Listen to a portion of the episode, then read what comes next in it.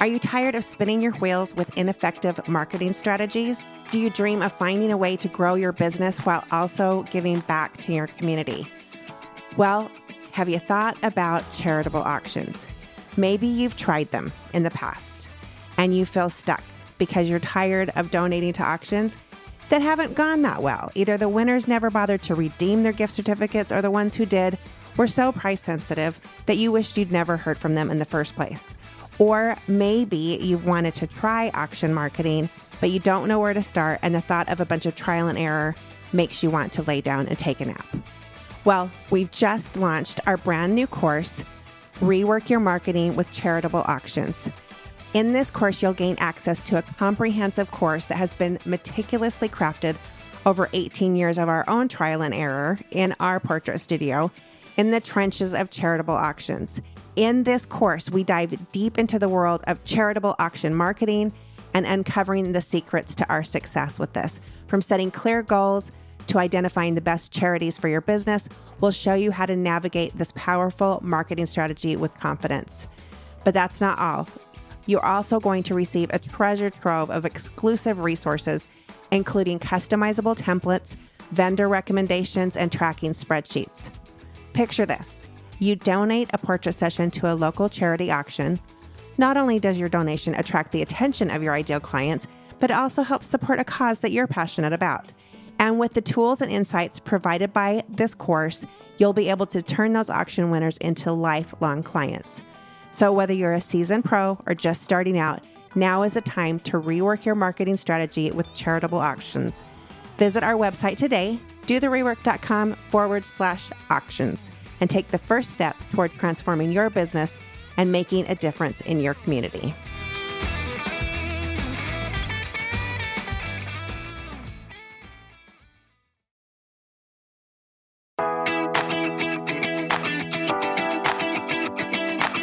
Welcome to the Rework with Allison Tyler Jones, a podcast dedicated to inspiring portrait photographers to uniquely brand, profitably price, and confidently sell their best work.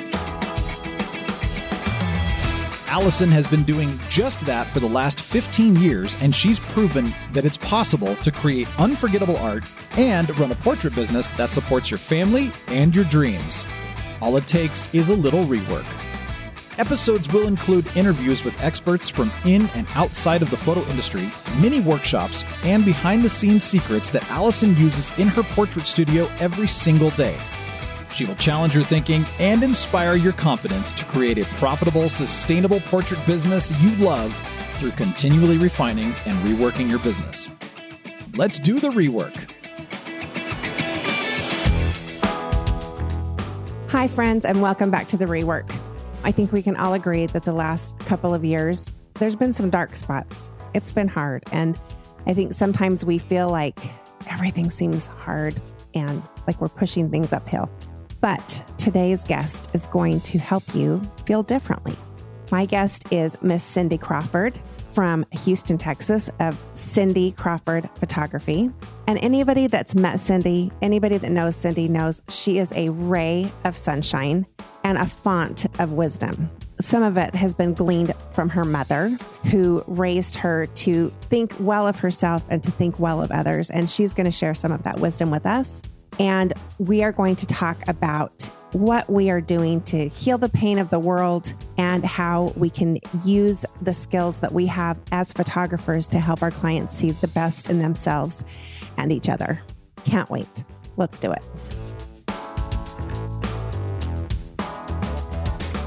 Well, I am so excited to welcome the one, the only Cindy Crofford to the Rework podcast. So I have to tell my Cindy Crofford story. Can I tell my Cindy Crofford story before you talk? Of course. Okay. So I don't know exactly what year it was, but it was a darkened room in a talk that I had to give at Imaging one year. I and I was, yeah. And I think it was in Nashville. Was it Nashville? No, Atlanta. I think it was Atlanta. It was hmm. Atlanta. And I was feeling nervous. And so to get over my nerves, I go into the audience and talk to people. And you were right there and you were so kind and so encouraging to me. And it just made me feel not scared at all. And I felt like I had at least one friend in the room. So thank you for that. That's my first recollection. And and my opinion of you has not changed since then. I only just love you more. That is so sweet. I feel the same way about you. Seriously. Well, I appreciate you.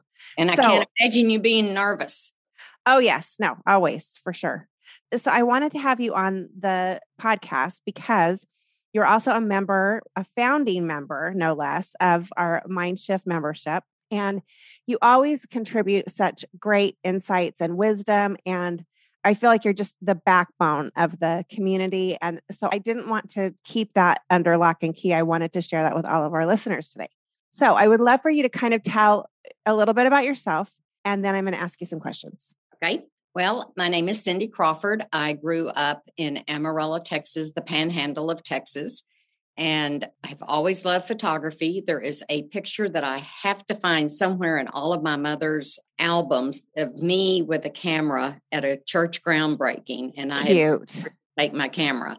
And I've always loved photography. And my degree is in education from the University of Texas and taught school for five years.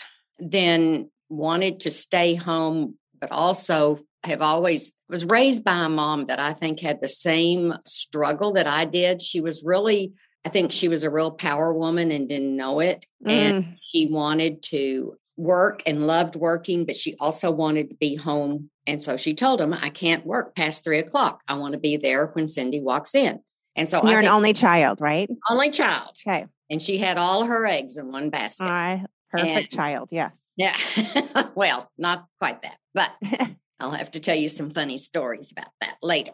And I I really have always felt a drive inside me and I do better when I'm working. I do better when I am producing and have deadlines and feel very accomplished at the end of the day.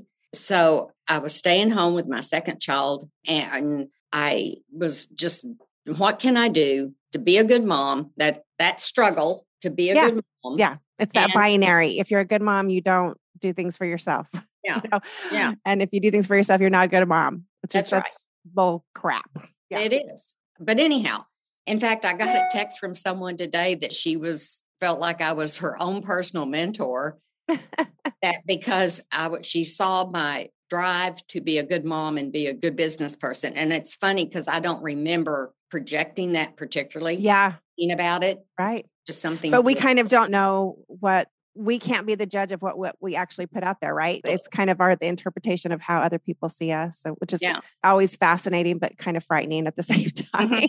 and what they pick up that you like, oh, did I say that or did I mean that? Right. did they interpret it a certain way? But nonetheless, I wanted to do something. And a friend of mine said that she said, Cindy, you've always got your camera. Why don't you do something with photography? So I had previous to this, I had taken all kinds of classes back when there were little individual camera stores Sure. have lecture camera Yeah. come in. So I took all of those all around Houston. Then I went to Rice University and took a continuing education course. And that was a semester long course. The professor said, by the way, I'm doing a class in San Miguel de Allende this summer, and it'll be two, three week sessions. And I was like, I'm going. And I had a one year old. And I left Really. three weeks to San Miguel, and I still can't believe I did it. But I had wonderful, a wonderful mother and a wonderful mother-in-law that backed me up and supported me, Oh, that's so great. my kids. And Yeah. so I spent three weeks photographing in San Miguel de Allende, and came home, opened a business. And it was Memories by Cindy, and it was photographing children birthday parties. Well, it took about So two when was this? That was in 1980. See, Kristen was born in 78, so about 81 Okay. or 80 because I had a one year old. She was born late 78. Okay. So I opened a business, decided real quick that I didn't want to go to children's birthday parties. But what I realized was that after the birthday party, I spent time photographing the child and did portraits. Yes. So that was kind of step one. And though, so I decided to start a portrait business. And my friend Sue Bennett, who I love dearly and owe so much to, called me and said, You have got a session on Wednesday and they're expecting you. And I said, Oh, no, no, I'm not good enough yet. And she said, Well, that's too bad because they want you to come. and That's I was awesome. substitute teaching. And in one session, I made more than I did the whole month substitute teaching. And I was like, Oh, I can do this. Yeah. So that's kind of how it all started. So I love that. What I'm taking away from that is part of it's luck, but part of it is your own drive. You were lucky to be born to a mother who facilitated your dreams and and what you wanted to do. You were lucky that you had a mom that was a driver herself, maybe a little bit of a woman before her time, so to speak, but she was perfectly willing to facilitate you and then also your your willingness to do something really scary that even as you're telling me i can't believe i did it mm-hmm. I went away with a one year old. I'm sure there was a lot, it had to be a lot of internal judgment about that at the time. Like, how dare I do it? But you did it anyway because you felt yeah. compelled to do it. So I think that those are really good. And those kids, they were living in hog heaven with the grandmas. yes, they were. Nobody's going to be a cat on a couch at 40 over being left for a couple of weeks while you went and they absolutely that. are not. I love that. Okay. So that is awesome. Okay. So a lot of the things that you have shared with us in the Mind Shift membership have been wisdom from your mom. Mm-hmm. So tell me a little bit about your mom. She has a very great name. Elma Burlding brought us Lynn. yes. Elma Burl. Emma Burl. That's right. Aunt B. And I really have to also interject that I had a wonderful father too. I talk a lot about my mother because my mother seemed to, I guess, maybe just being a woman, and sure. I really saw her drive. But I also had great input from my dad, a lot of which was making me say whether it was my needer or my wanter. And one time he told me my wanter worked overtime. Yeah. so a lot of the financial side, mm-hmm. I think this, I think maybe came from him as well. But with my mom, she grew up in the Depression. She mm-hmm. didn't get to go to a lot of things after school and she had to go home. So she always felt a little bit ill at ease in social situations. And she put me in a lot of social situations. I don't think it was like, oh, I'm going to. She just wanted me to be comfortable and at ease.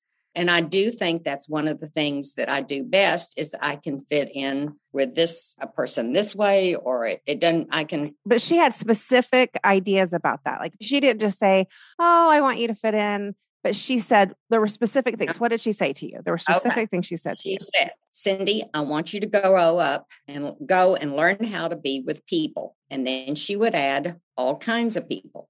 And then she would say, and find something you like about them.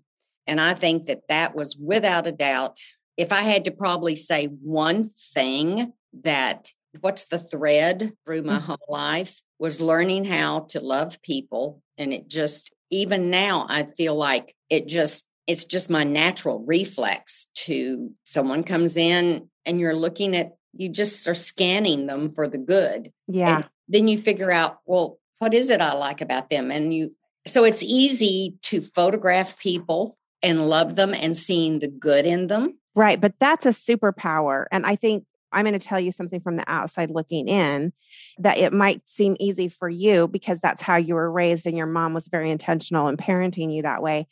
But that is not something that comes natural to everybody. And not everybody was raised that way clearly the situation that our country is in right now is that if everybody had been raised by Elma Beraldine, that we would be in a lot better place, right? Because we would be understanding and loving each other. But I think there's something, there's a germ there that I just want to call out that it's so true that if you really love people and you can see the good, I've, I've had people say to me many times, you just, all of your clients are so good looking. And I'm like, well, I think they are too. But if you really break it down, you could probably say maybe that's not technically true Mm-hmm. But when you believe that somebody has worth and that you truly love something about everybody that you photograph, they really are beautiful. I couldn't agree more. It's almost like you take the layers off that might be body language offensive. Sure. Just start, they're comfortable and they just bloom. They just become themselves.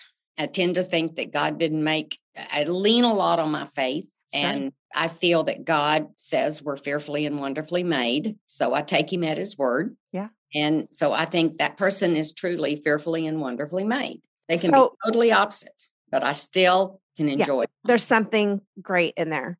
So for people that maybe either are shy, maybe more introverted, feel like maybe they struggle socially, or maybe feel like, yeah, I don't love everybody. actually, I just kind of started this as a side hustle thinking I could make some extra money, but I don't actually love everybody. Do you feel like that's something that you could develop? And if you could, is there a couple of steps that maybe you could give our listeners that if they, or maybe if they're feeling a little burnt out by over peopling, that has to happen to you. You have to, in the busy season, get to the point where you're like, okay, I've just people too much today. What do you do to overcome that? Or how would you suggest you know, that? I don't get tired of the people. I really don't. I feed on, in fact, Kathy will be like, you got to find someone to photograph because, and even when I was married, Gary was like, you need to photograph someone. I just am energized by it.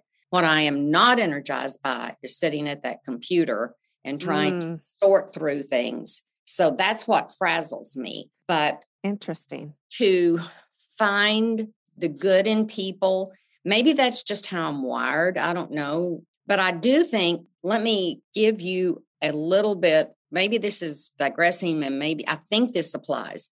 Do it. I had such a good year last year, and I had really paid my tax, making those estimated payments. Sure. And I still owed. So my CPA told me, why don't you open a SEP IRA? Mm-hmm. Now, I was raised, mother and daddy both taught me things, but I also got the message you need to get a good man and let him handle those things. Mm-hmm. This year, by myself, I go to the Fidelity and open up a SEP IRA, and I made myself sit there in the uncomfortableness and the anxiousness and the anxiety of making a decision, being in control of that decision. And I just sat there and I thought, my heart is pounding. I am making, I asked all the questions and I learned to, I am learning over the past few years to sit in my uncomfortableness, my anxiety, my uncomfortable. I'm, I'm not yeah. used to, I think I've done a really good job of managing my business, but making investment decisions and things like that are uncomfortable and anxiety producing. So I think put yourself in those situations and then just look at the people and find out. One an uber uber driver once asked me if i was a, a lawyer. And i said no i was married to one once. And he said well you sure ask lots of questions that's hilarious. to do is ask people about themselves and be truly interested in them. And and then just go ahead. Well, and I'm going to rewind back to the first time I remember watching someone how they acted and behaved in a manner that I want to copy. Mm-hmm. And her name was Joan Snodgrass. And it was back, Gary was in law school. And I watched how Joan acted so enthusiastic and let's get together sometime. And her voice was full of enthusiasm. And I literally made a decision I can act like that. And I did. And it was the first time that I remember watching someone and thinking, I can copy Yeah. well, you also saw the value in like being around somebody like that at thought, I mm. want to be like that. So, and I think, don't you think when you start down a road like that, whenever you're trying something new, it is uncomfortable. Mm-hmm. So you have to stick with it, work through the mm-hmm. uncomfortable. There is always that little bit of fake it till you make it. Like maybe you don't 100% feel it. So somebody that's maybe an introvert is getting into this business feeling like maybe they don't really gel with clients or as much as they would like to, that it comes with practice, just like the craft of photography itself. It comes with practice. Right. It comes with practice. And I think the older we get, I've also heard photographers say, you know, I think it's maybe just too late. Maybe I just got started too late. And I'm like, oh, yeah. honey, I feel like the older I get, the more I have the superpower of age in that that maturity and that ability to help like younger parents with their kids and talk to younger moms. I feel like that's just as much part of the experience as photographing them, Absolutely. helping them parent their kids. And you feel like you absolutely have actually have knowledge and value. And you yeah. can, don't worry about that. Or it's okay if you're a few minutes late. I, the other day, I photographed a family that was in trouble, and meaning that they were not sure they were going to make it as a family. Yeah. And I sat and talked to the dad. I sat and talked to the mom. And I said, mm-hmm. receive this gift from your husband that he wants to have a wonderful family portrait. And talk to the dad about chilling with the kids if they were being a little bit crazy, getting ready or whatever. And if you saw those pictures, you would never know that was a family in trouble. And when he left, he turned around and looked to me. Well, when he left the session, he looked at me and he goes, I think we did it. And then he texted me and said, We had a blast. Mm-hmm. Then when we they came to see the viewing and ordering, he said when he left, they ordered, had a sizable order. Then he said to me, when he walked out the door, he kind of winked and said, We had a very good result from this. Now, what that, and even if it does fall apart, those grown boys are going to remember. Yeah. Our family is, we are, there is value here. Yeah. And I feel like I can, I'm old enough now to say, say those things. If I was 20, I don't think I could say them with such authority and assurance. No. And you'd be worried about the clothes and you're just not in the same place. You don't have the same perspective. Yeah. I love it. It's like I think about, I don't know if you ever read the book Sheryl Sandberg's Lean In. No, I haven't read it, but I've heard. I mean, it's great. You know, it's great. And I mean, it is like balls to the wall, girl power, lean in, be at the boardroom, you know, drive, drive, drive. But I read right after that, I read Arianna Huffington's Thrive.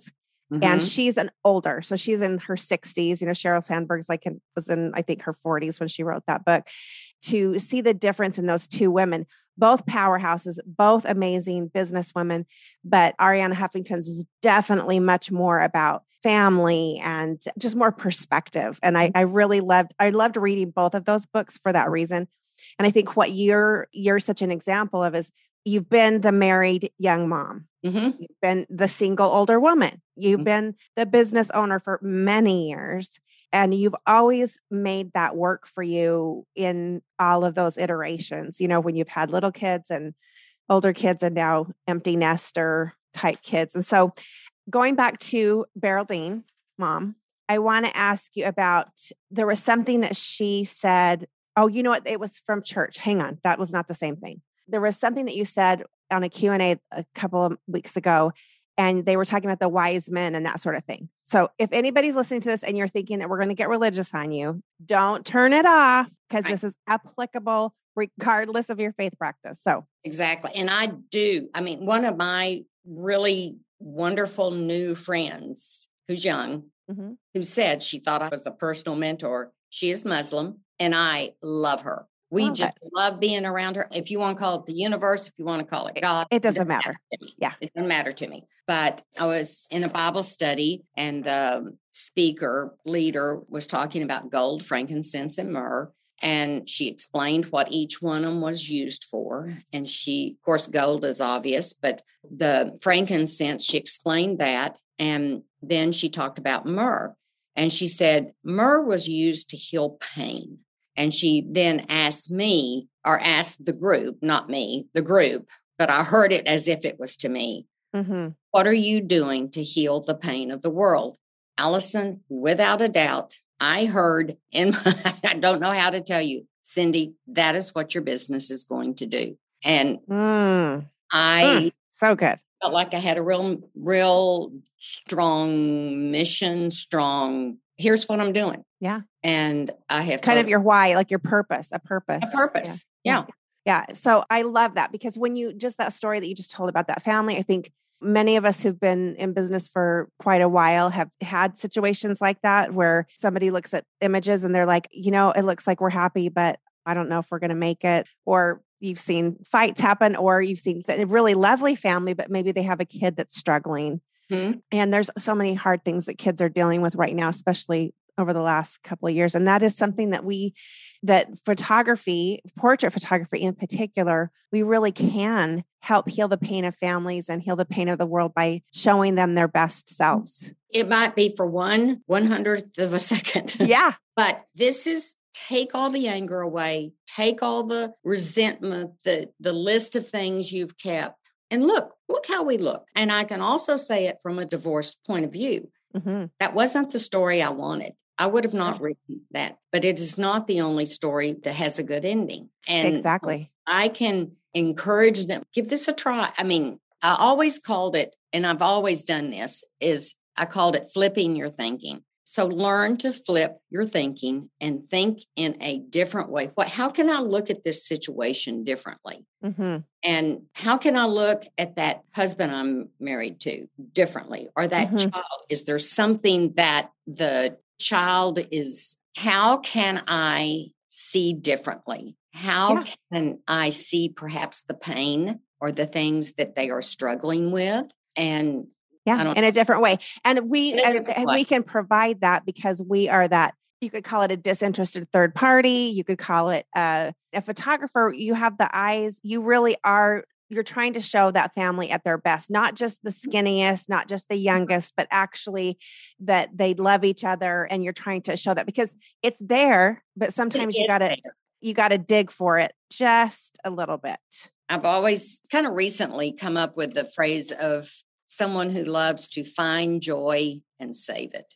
And that's what I think we're doing is we are finding the joy, whether we're uncovering everything and then we see it. We're going to save it. We're going to put it on mm-hmm. the wall and we're going to say, you are so important to me. And this yeah. is why I'm doing it. Not only is it the kids know they're important, but that the parents are reminded, wait a minute, this is why we're doing it. Well, and just especially now coming out of the last couple of years, I think in particular, the value of our businesses. And I think that's why so many portrait photographers are doing so well right now is that people think, oh, well, it's, they've realized that they could lose a family member. So they want to make sure and document them. Absolutely, that's part of it. But another part of it is that just wanting to feel connected, wanting to feel mm-hmm. normal again, feeling like maybe we've missed time. I feel like I've missed a year or two, you know, somewhere in there. I feel like we're just getting back to normal. But also just looking at and there's all the the trite comparisons right?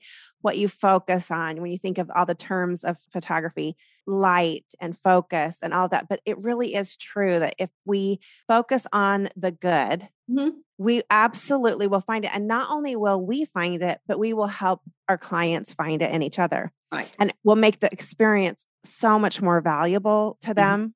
And that's such a valuable thing because sometimes we underestimate it. Maybe they can see good. And this For one sure. family, he said, I hope this doesn't happen, but if it does, well, we'll work through it. And so in there, I, he said he wanted a picture of the two of them and the, the mother and the father. And the father. Yeah. And the first one, they're kind of, I'll send it to you. They're kind of sitting, you know, they're sitting there. I said, throw your arms around her. And he threw his arms around her and she's, she's leaning in more than you would think. Yeah. And so when we saw that, the, when we, I showed him the, when the view and order, he said, Oh, I have to have that picture. I love my arms around her. And I said, Do you know how much I'd love to have my ex husband's arms around me?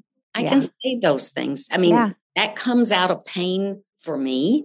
And so you can let them see it in another light, I guess. Yeah. Am I making, is that making sense? And well, it's making sense because what you're saying is you're sharing, you're also sharing yourself. You're willing to open yourself up to mm. them and be, I mean, the word is overused lately, but vulnerable, you know, just to show yourself in real ways. And yeah. I do that a lot, not by design, but just by because that's who I am. I mean, you know, you stand in the line with me at mm. a local convenient mart. By the time we're up to the counter, we're going to be best friends because I'm going to like overshare and tell you too many things about me. Maybe that's why we get along so well. Yeah. We're going to dinner and yeah, then we're, I'm just going to tell you my whole entire life story. Yeah. But I am a connector in that I like to find the common ground. I don't necessarily always look for the good in people as much as you do. That is a developed thing for me. But I do feel like we are all so much more alike than we are different. Mm-hmm. And I didn't really know that until I was a younger mom and and I had my second child had been diagnosed with autism and there was this woman in this moms group that kept trying to get me to come to the moms group. All of us have autistic kids, you know, it's a moms group and I just kept thinking is this going to be like you're sitting around in like a church basement on chairs and like, hi, my name is Alice and I have an autistic child. And I'm just like, I'm not doing that. Yeah. Like, this is weird. Plus, they were different age than me. They were just different than me in my mind. Okay. So they they weren't in my church group or they weren't in my neighborhood or whatever. And so finally it was going to get to the point where it was going to be rude for me not to go. So I went And we laughed our heads off because we talked about like all the dumb, weird things that our kids did that you can't really talk about with moms who have typical kids because then it looks like you're making fun of your poor child that has autism. But we are dying laughing because they're just nuts, you know, but in like the most, the funniest way. And it was so healing. And I realized, okay, these women are different age than me. They're, they have, are different stages in life, but we actually all really want the same things. And that was a huge lesson to me. Now, at my age, I think, well, of course, you dim bulb. Of course, that's true.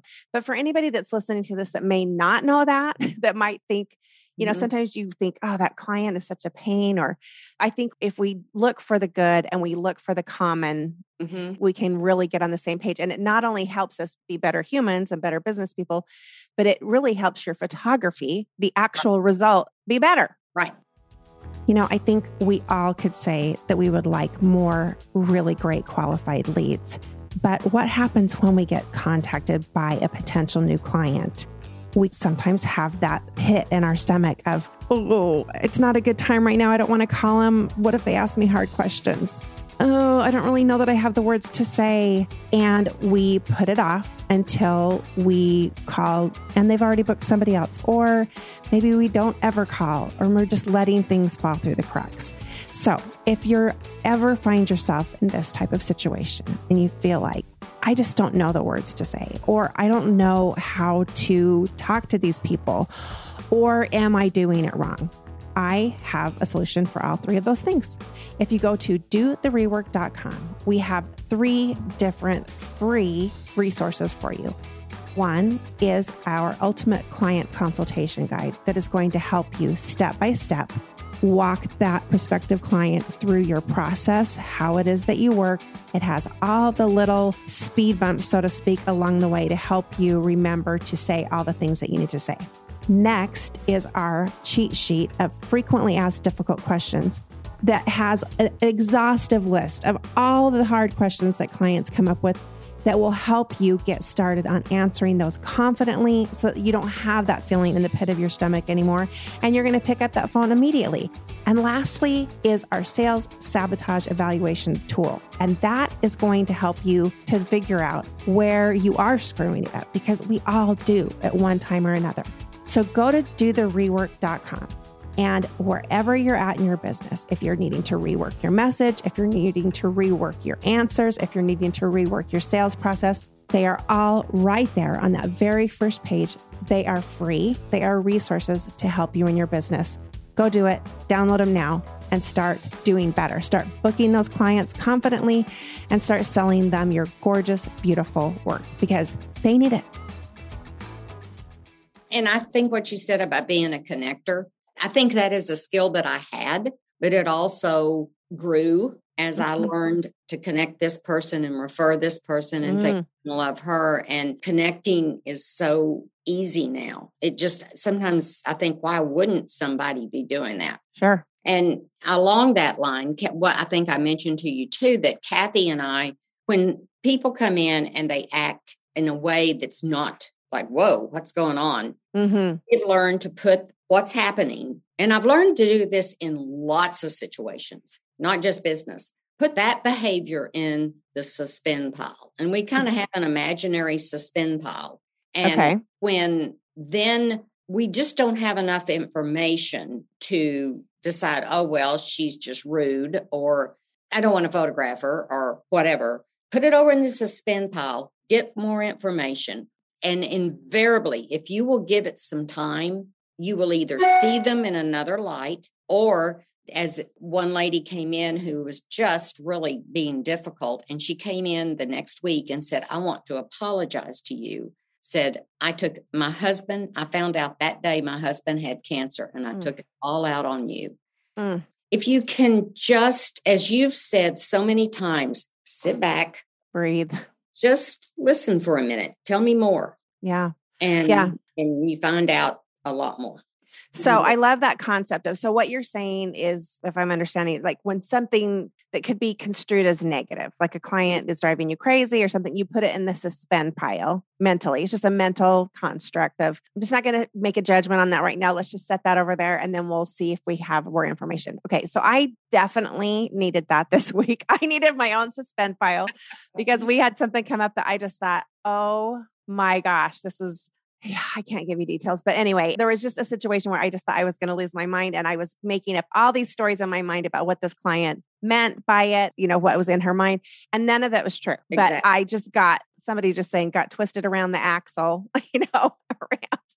And I just went off into a spiral that was not even necessary. And know? I think what you said, we make up stories. Probably most of the stories we make up, well, it, they're not going to be true. It's not going to be one of those. But No. we're so convinced that they're trying to whatever. Yeah. or The story and the stories are always you, you notice that the stories usually that we are making up are never positive. It's never, you know, she's probably just having a bad day or whatever. It's always like she hates me, she's out to get me. I mean, Mhm. my mom, God rest her soul, she was a force of nature and she was a powerhouse and a pro woman feminist before feminists were a- even a thing. But she also, along with that, had she was a worrier, big time, big time worrier. And when I went through my divorce, I ended up going to her shrink. And I said a couple of things to him, and he just started to laugh. And this is such a HIPAA violation, but he's dead, so it doesn't even matter. But he goes, Oh my gosh, I know where that thought came from. And I said, Well, what do you mean? And he's like, If 10%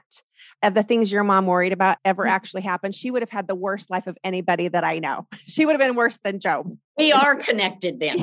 Probably sisters because mother worried more. She worried enough for, I think my daddy once said, Your mother worries enough for 10 people. For And everybody. Yep. I mean, Yeah. like I can't, I just, I couldn't do all that worrying. I just wasn't Yeah. up to it. And Well, she she did it for you, so you didn't have to. that's- and that's just what I- oh, I'll yeah. be well rested for the funeral. So, Yeah. you know, yeah, I'll, I'm not going exactly. to worry. I'm not going to worry. Exactly. One of my girl that was my first studio manager, she had a a ring that said carved into it said worry is not preparation. And I thought, ooh, that is so good because it's like you can sit and stew about something and think about all the possible things that are going to happen. Usually uh, they're all negative. hmm Or you can just, how about let's just wait and see what happens? Let's put it on the suspend pile. And I'm that. It really isn't. I mean, let's, okay, so let's do one negative and one positive. Why do we default to negative? it's a human nature. I think, you know, I don't know if it psychologists would say it was because we were if we didn't do that, then we'd step outside and be eaten by the saber-toothed tiger or something. I don't know. Or just mothers. That's mothers too. You know, you're just worried about your kids, you worry about all the possible negative things that can happen. Well, I love that. What else? Anything else Okay. that you, any any other wisdom that you would like to share with us today? Yeah, I will tell you the things that I remember besides going out to learn how to be with people. Mother always told me to remember who you are, Cindy. And actually, the day before she died, she gave me almost this list one more time. And she was, I don't know how she rallied and told me, but she told me to, rem- and I think to remember who I was, I think that is very important as Mhm. women to remember who we are aside from husbands, aside from children, Mhm. even aside from my business, I'm going to have a real hard time remembering who I am, not photographing. But yeah. I think it's important for us to remember who we are as business owners and how we want, what do we want our business to be like? Mm-hmm. And one thing I heard, a quote I heard this week that I really liked was sometimes we have to discover who we are, and sometimes we have to rediscover who we are. Mhm. But another thing that she told me was don't let it go deep. And I think that's probably the second most important thing was that I don't sit and let it fester. Mm. And that kind of has to do with the suspend pile. I Yeah. don't take it in and I just don't let it go deep. Don't let it go to your core. Or, Yeah. Well, and I think that goes along with knowing who you are. When you Mhm. remember who you are, well, in order to remember who you are, you have to at some point have known what that was. And Yeah. so that's going to be a lot of different things depending on your family of origin, depending on how you were raised. You know, are you a child of God or do you have infinite worth? What Mhm. what was the practice that you were raised of who you actually are? Yeah, I mean, I feel that every human being has that infinite worth I do too. it's a lot easier for me to tell you about your worth than it is for me to remember my own. Mm-hmm. you know, I think that it, that's sometimes that's a struggle is to remember, like, no, okay, I am worthy. I am yeah. worth all these things because the world kind of beats you down. Or I think we feel like we have to even maybe play down. I, I think it's important to learn to be able to say thank you and stop. Oh, yes. Not oh, I'm not, anyone, it just wasn't that hard, or oh, I don't know. It, it could have been, I mean, just stop all that. Stop putting yourself down or explaining or making it less than.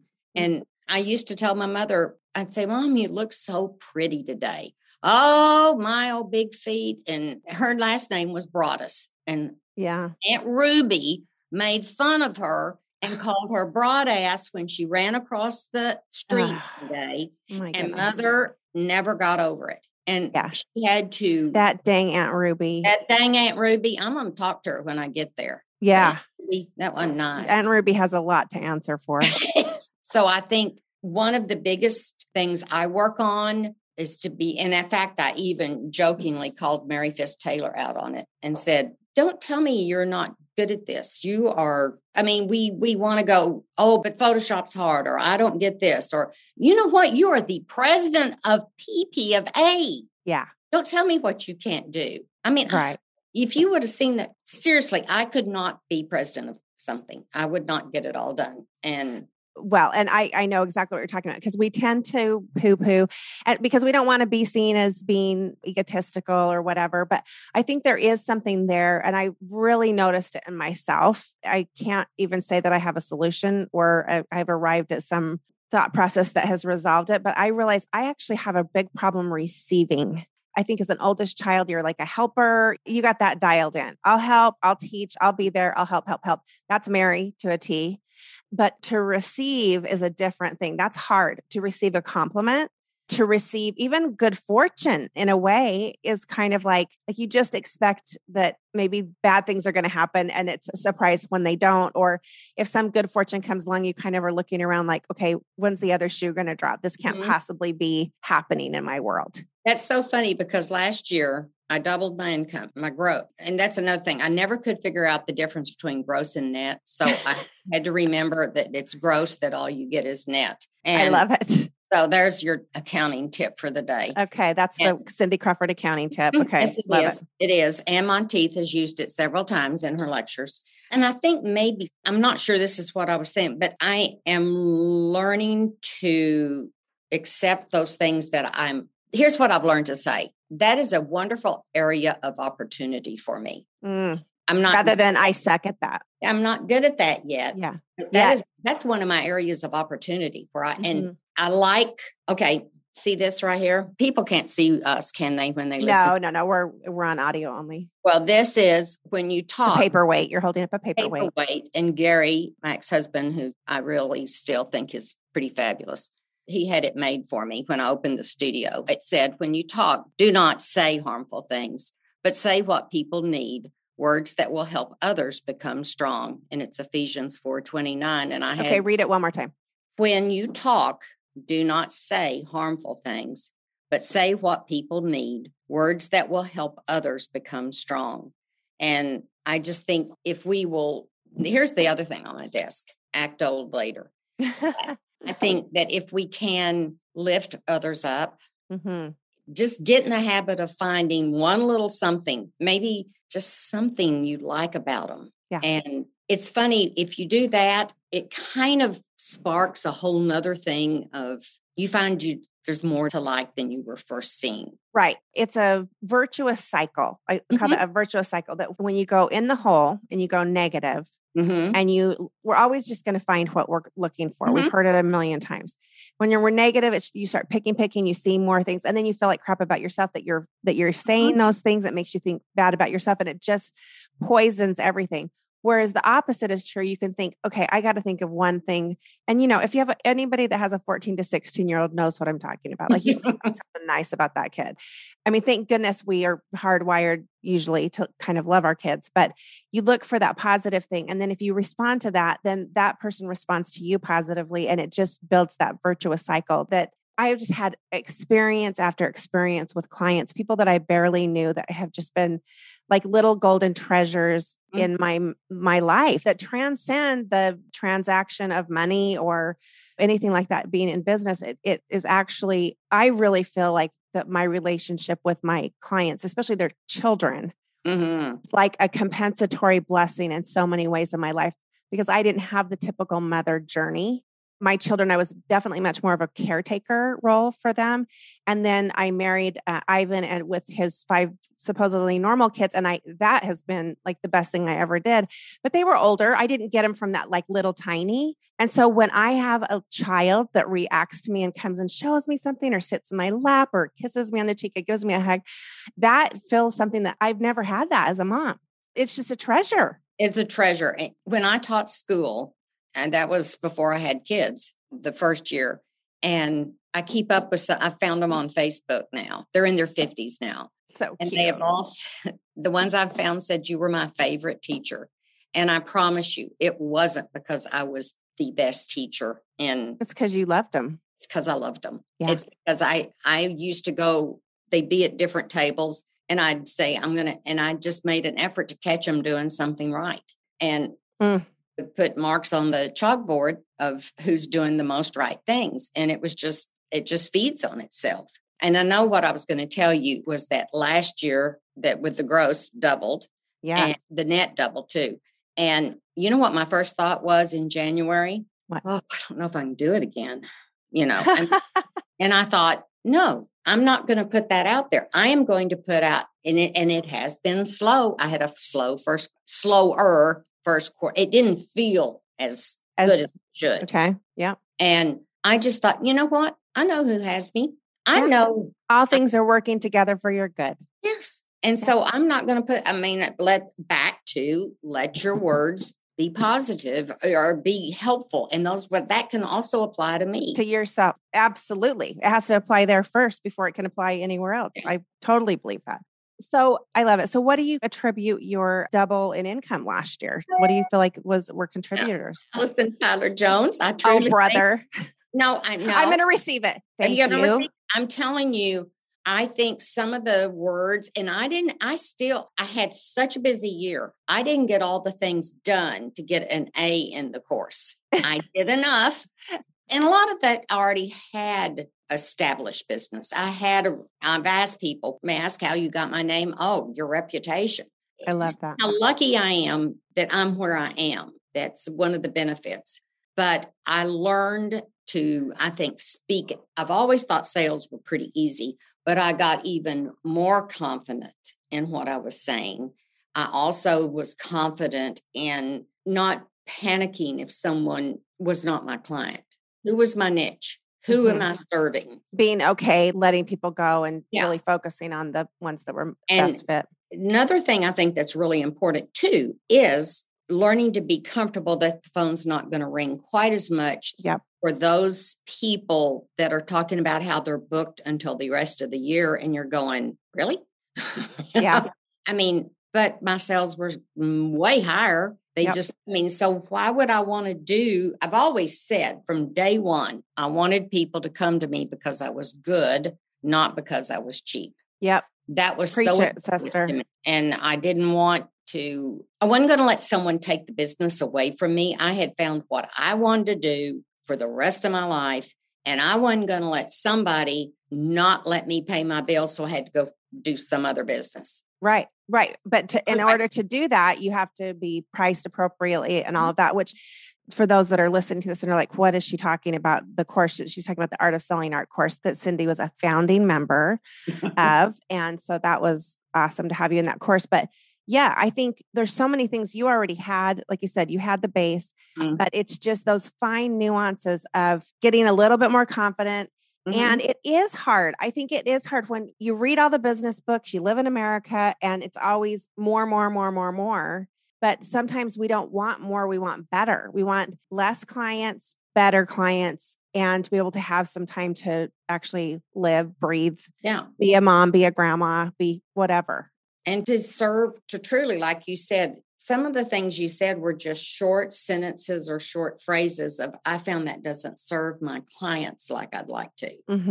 and they're kind of like hmm i think they've never thought of I, th- I thought about when they asked for digital files, maybe what they know, and I will tell you, it goes back to putting that money in that IRA. Mm. I didn't want to make that. I was scared to make that decision, but sure. I had to because there was the dead tax day. Sure. I know that I am not a good decision maker unless I'm getting better and I'm learning to make a decision.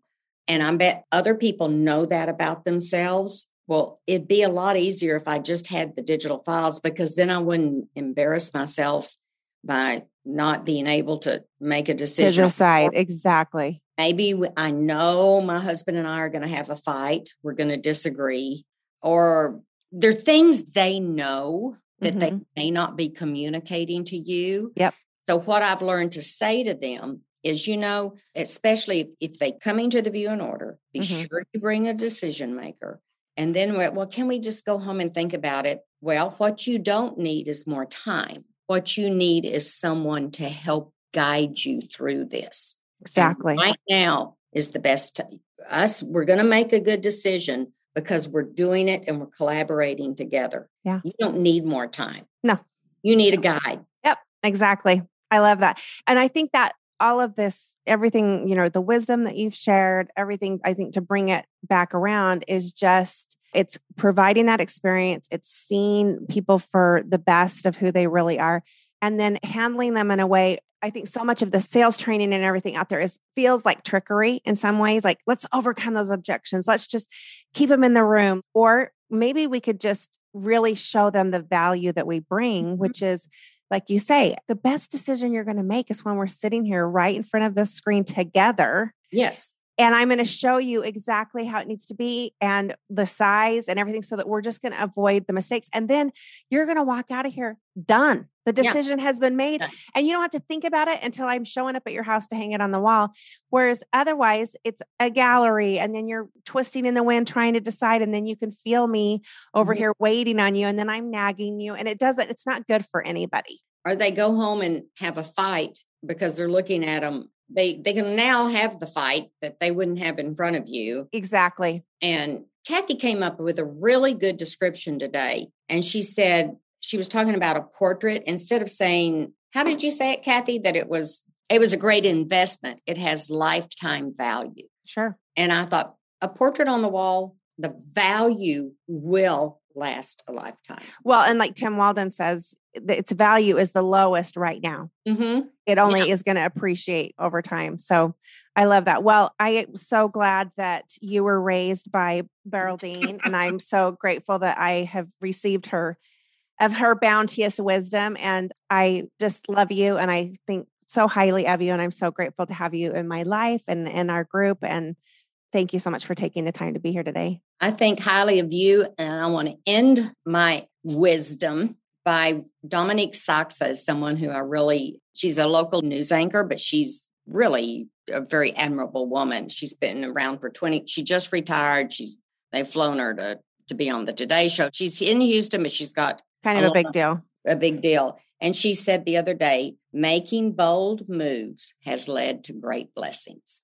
And so we're going to make bold moves and we're going to do them prepared and we're going to kick a little ass. I know. I love it. Well, and looking for the best in ourselves and others where we will find what we're looking for. Yeah, we really do. And we yeah. can heal some pain in the world. I love that. I love you. Best. I love you too. You're the best. I will see you very soon. And thank you so much for spending time. Tell our listeners where they can find you on Instagram and what's your website.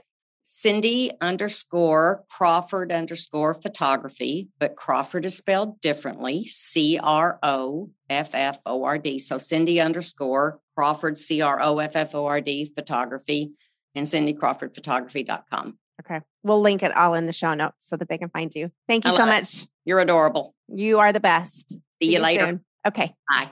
Have I told you lately how much I appreciate you being here? I know that you have so many demands on your time and so many demands on your attention. You could be watching Netflix, you could be listening to a true crime podcast, but you've spent time here at the rework learning to make your portrait business better. And that really means a lot to me. If there's somebody that you feel like could benefit from this episode, that you could help them and help us spread the word in helping other portrait photographers build better businesses, please go to where you're listening to this episode and hit that share button and share it with them.